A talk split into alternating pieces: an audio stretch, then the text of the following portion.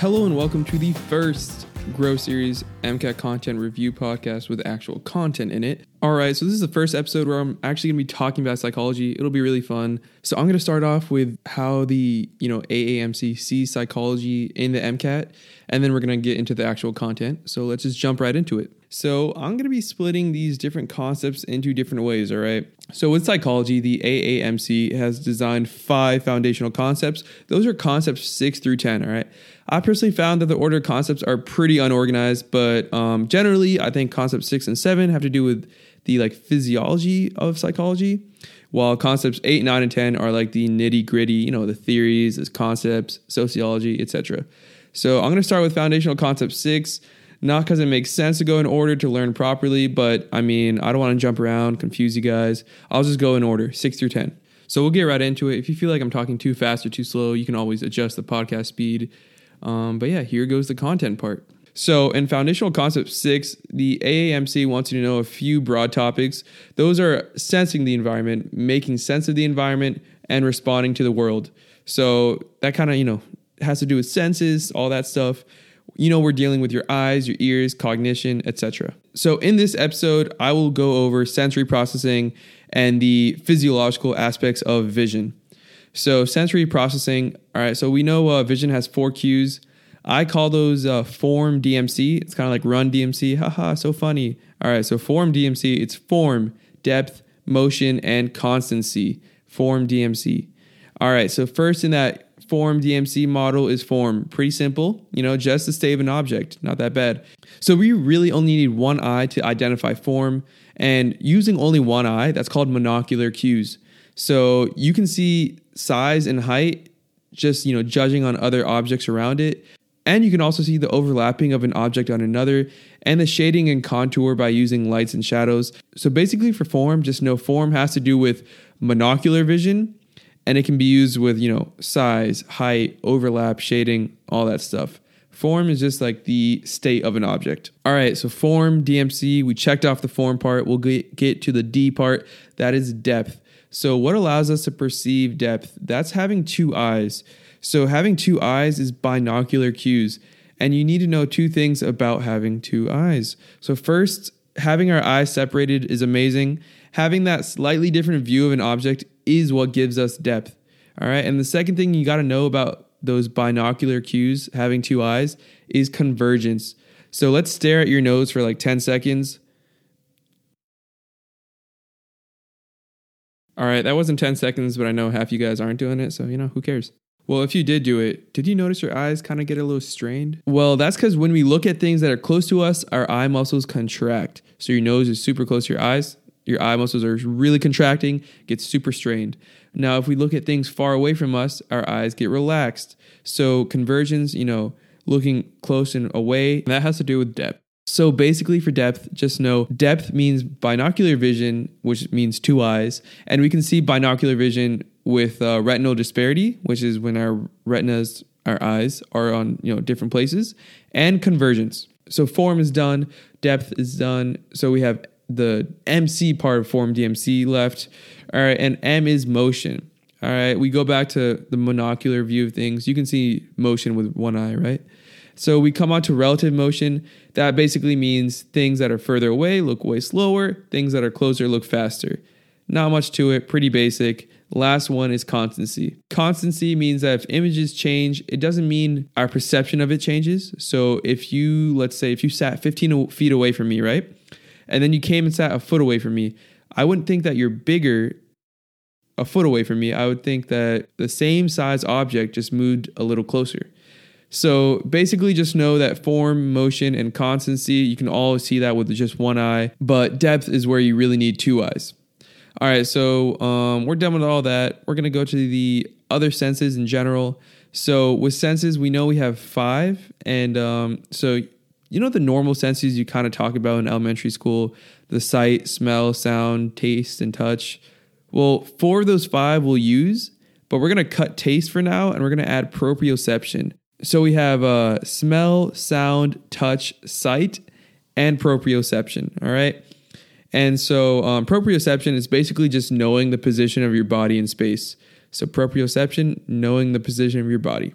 All right, so the main thing you got to understand is that all these senses adapt. So for example, with sound, you know, if you're hearing something, you're adapting to the sounds. Your inner ear muscles actually contract and relax. They contract and relax just to, you know, dampen the vibrations and protect the eardrum. So with sound, you kind of downregulate sounds based on contracting and relaxing your inner ear muscles. All right, with touch, you've probably seen this all the time. We get desensitized to temperature. So for example, in the shower, you put the heat up a little bit and then 5 minutes later, it doesn't feel as hot. That's because you get desensitized to that temperature. All right, with smell, we get used to different smells too. For example, if I worked at a bakery, I wouldn't even notice the great smell after a while. It'd just be the same old. All righty, and then the special one, remember proprioception, the one we just added. That is knowing the position of your body in space.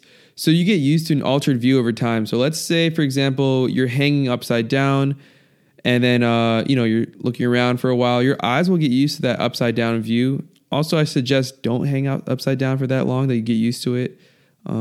Be normal. All right. So up until now, we've seen down regulation.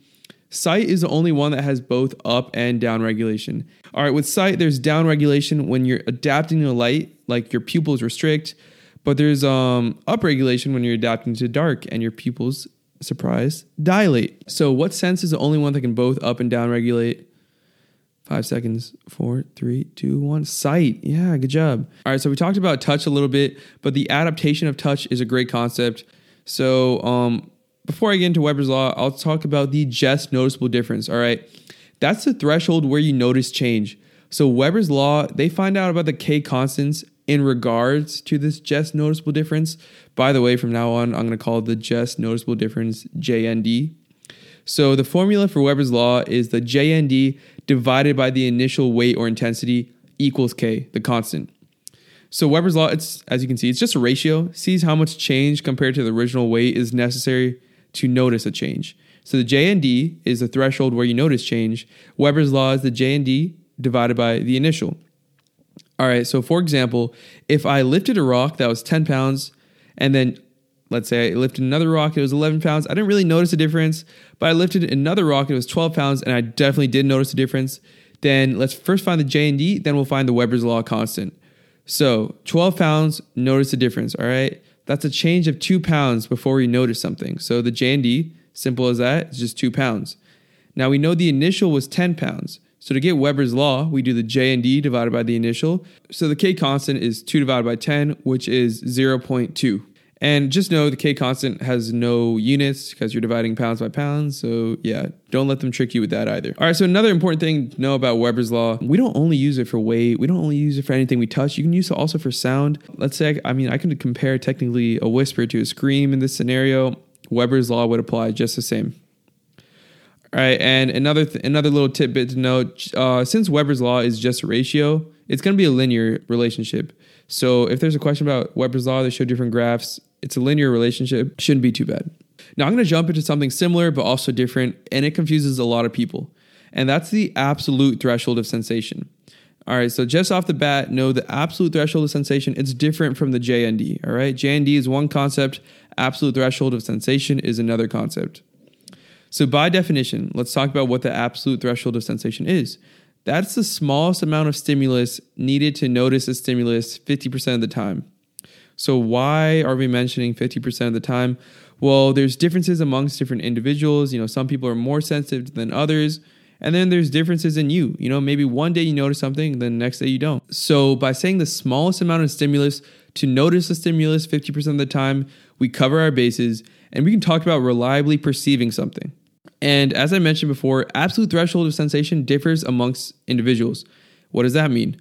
Well, it's subject to changes, you know, maybe your expectations, your experiences, your motivation, how alert you are, all that stuff, that can all affect it. So even though it's called the absolute threshold of sensation, don't think of it as some super hard and fast rule. Honestly, Weber's Law and JND is more of that like hard and fast rule. Absolute threshold of sensation can change, and that's basically a part of the definition. So moving on from all that, on touch, on tactile sensation, on Weber's Law, let's talk about how you think, all right? So there's two different types of processing you should know of. That's bottom up and top down. So bottom up is when you get sensory information as it's coming in. You build from the small pieces and you build big pieces. So right now, let's say you're listening to this podcast, you're building these words, you're building an idea. You take each word, you construct it into a full idea that you'll use to get a 528 on the MCAT, right? All right, so bottom up, basically build from the bottom up. You get those small pieces and you build bigger ones. Top down is when you have preset ideas in your mind and you use those to interpret a situation. So probably the best example of top-down processing is when we read text. So we kind of just go over typos in text, and that's because we take that contextual information that we've used, all the information that we already have, and we make an idea of what the sentence we think will be. So we kind of just run over typos and ignore it all. So top down, you build from preset ideas. Bottom up, you get the information as it's coming. You build an idea as you go. All right, so the last of the conceptual psychological stuff I'm going to be talking about is Gestalt principles. And there's 5 laws to really care about. That's closure, continuity, proximity, Prägnanz, and similarity. So I'll go over the 5 Gestalt principles again. Those are closure, continuity, proximity, Prägnanz, and similarity. 5 laws. All right, so similarity, that's when you group similar things together. So let's say I have a column of squares, a column of circles, another column of squares, another column of circles. I'll analyze a pattern based on columns. I won't look at the rows and be like, oh, there has to be a pattern here. No, I know there's a pattern in the columns, and I'll interpret it as such because all the columns are similar. All right, now we'll go on to Prägnanz. That's when you reduce something to the most simplistic shape. So Prägnanz is actually a German word. That's why it sounds so weird. It's P-R-A-G-N-A-N-Z. It means concise and meaningful. So the most common example is the one of the Olympic rings. You see them as 5 circles, right? Not some intensely complicated shape filled with semicircles, all that stuff. No, you just think of it as 5 different circles. That's Prägnanz. You're reducing it to the most simplistic shape. So proximity is pretty simple, pretty obvious. Things that are close to each other are grouped together. All right, and then we'll go on to continuity. Basically, it says you can make a continuous line whenever you can. So let's say I see 100 dots in a row, but there's some dots on top of it and there's some dots below it. But in general, we just see 100 dots in a row. You naturally organize those 100 dots into a continuous line. So you make a continuous line and you distinguish it from those other dots. All right, and the last law is closure. And that says that basically when you see objects that are grouped together, you kind of see them as a whole. So let's say, you want closure. So let's say I have a circle and I made it with disconnected lines, but the spaces in between the lines are really small. So you still think of it as a circle, right? You still get the concept. So you still think, okay, even though it has disconnected lines, I know what he's going for. It's a circle. All right, so next we're going to jump from all these sensory things to the vestibular system.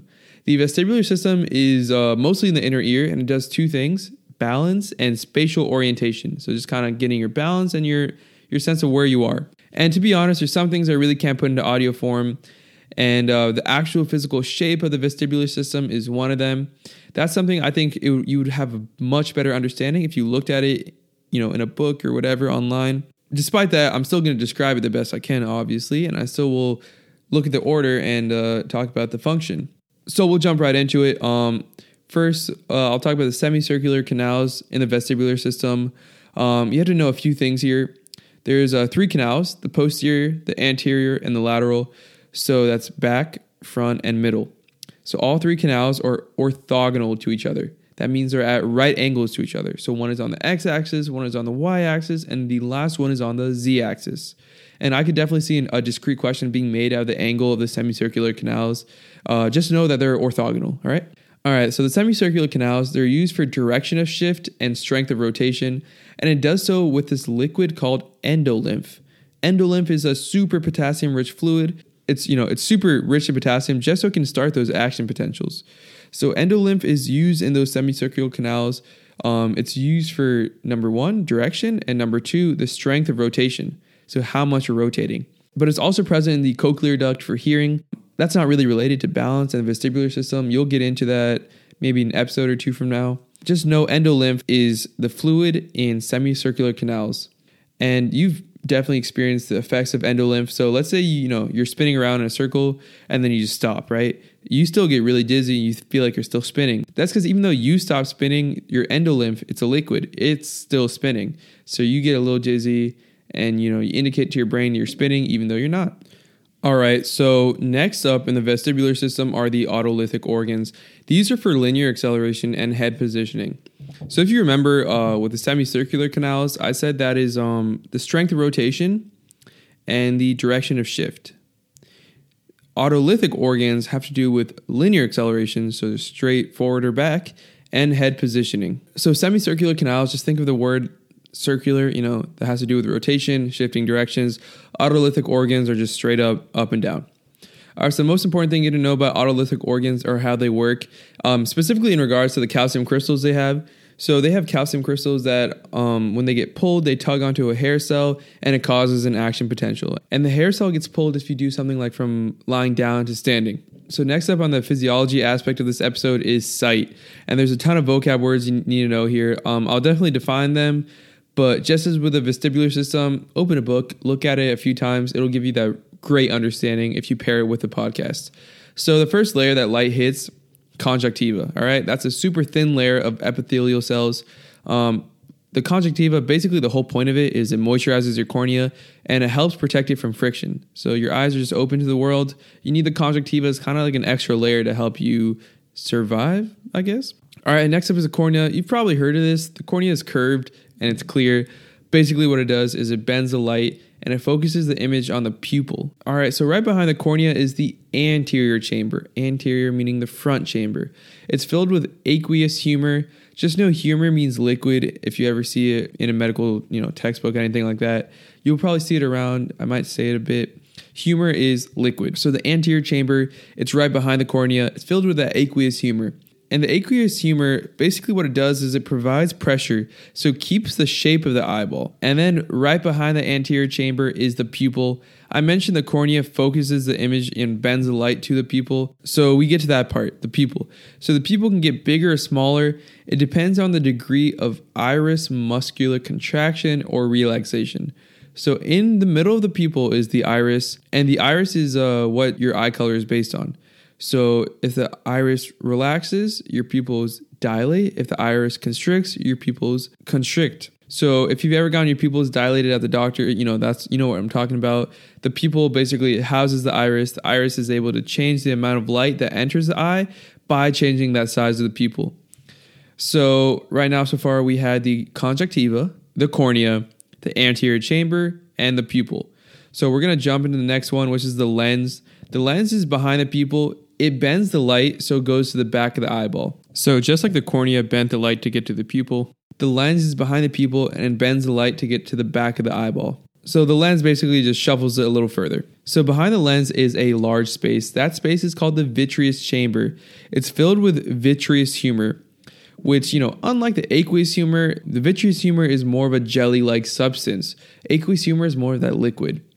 And so the vitreous humor, it kind of does what the aqueous humor does. So it provides pressure to the eyeball, but it also does another thing, and that's providing nutrients as well. So the next thing is pretty important, and that is the retina. The retina lines the entire back of the eyeball. It's tinted red. So when flash from a camera bounces off the retina and directs back to the camera, you get those red eyes in some pictures. So the retina is where you'll have a lot of questions because it pertains to rods and cones. So off the jump, just know the basics. Rods are for black and white, cones are for color. So think of cones, the first two letters is CO, just like colors, first two letters are CO. So cones, color, rods, black and white. So inside the retina, which like I said, it lines the entire back of the eyeball, is the macula. And that place is unique because it's super rich in cones, which means color, but it only has some rods. Inside the macula is an even cooler place, and that's the fovea. And the fovea is cool because it has all cones and zero rods. So the retina has the macula, a place with a ton of cones and some rods, and the macula has a fovea, a place with all cones and zero rods. So what do the rods and cones do? So I mentioned earlier, rods are for black and white, cones are for color, and what they do is they display this information to your brain by taking that physical waveform we see in light, and they transform that physical waveform to an electrochemical impulse, and that rides up your optic nerve, goes all the way up to your brain, and you interpret that electrochemical impulse as light. And another thing to know about them is the quantity. So there's 120 million rods and there's only 6 million cones. And most of the cones are in that fovea. Remember that unique place in the macula, in the retina? So that means what? There's 20 times more rods than cones.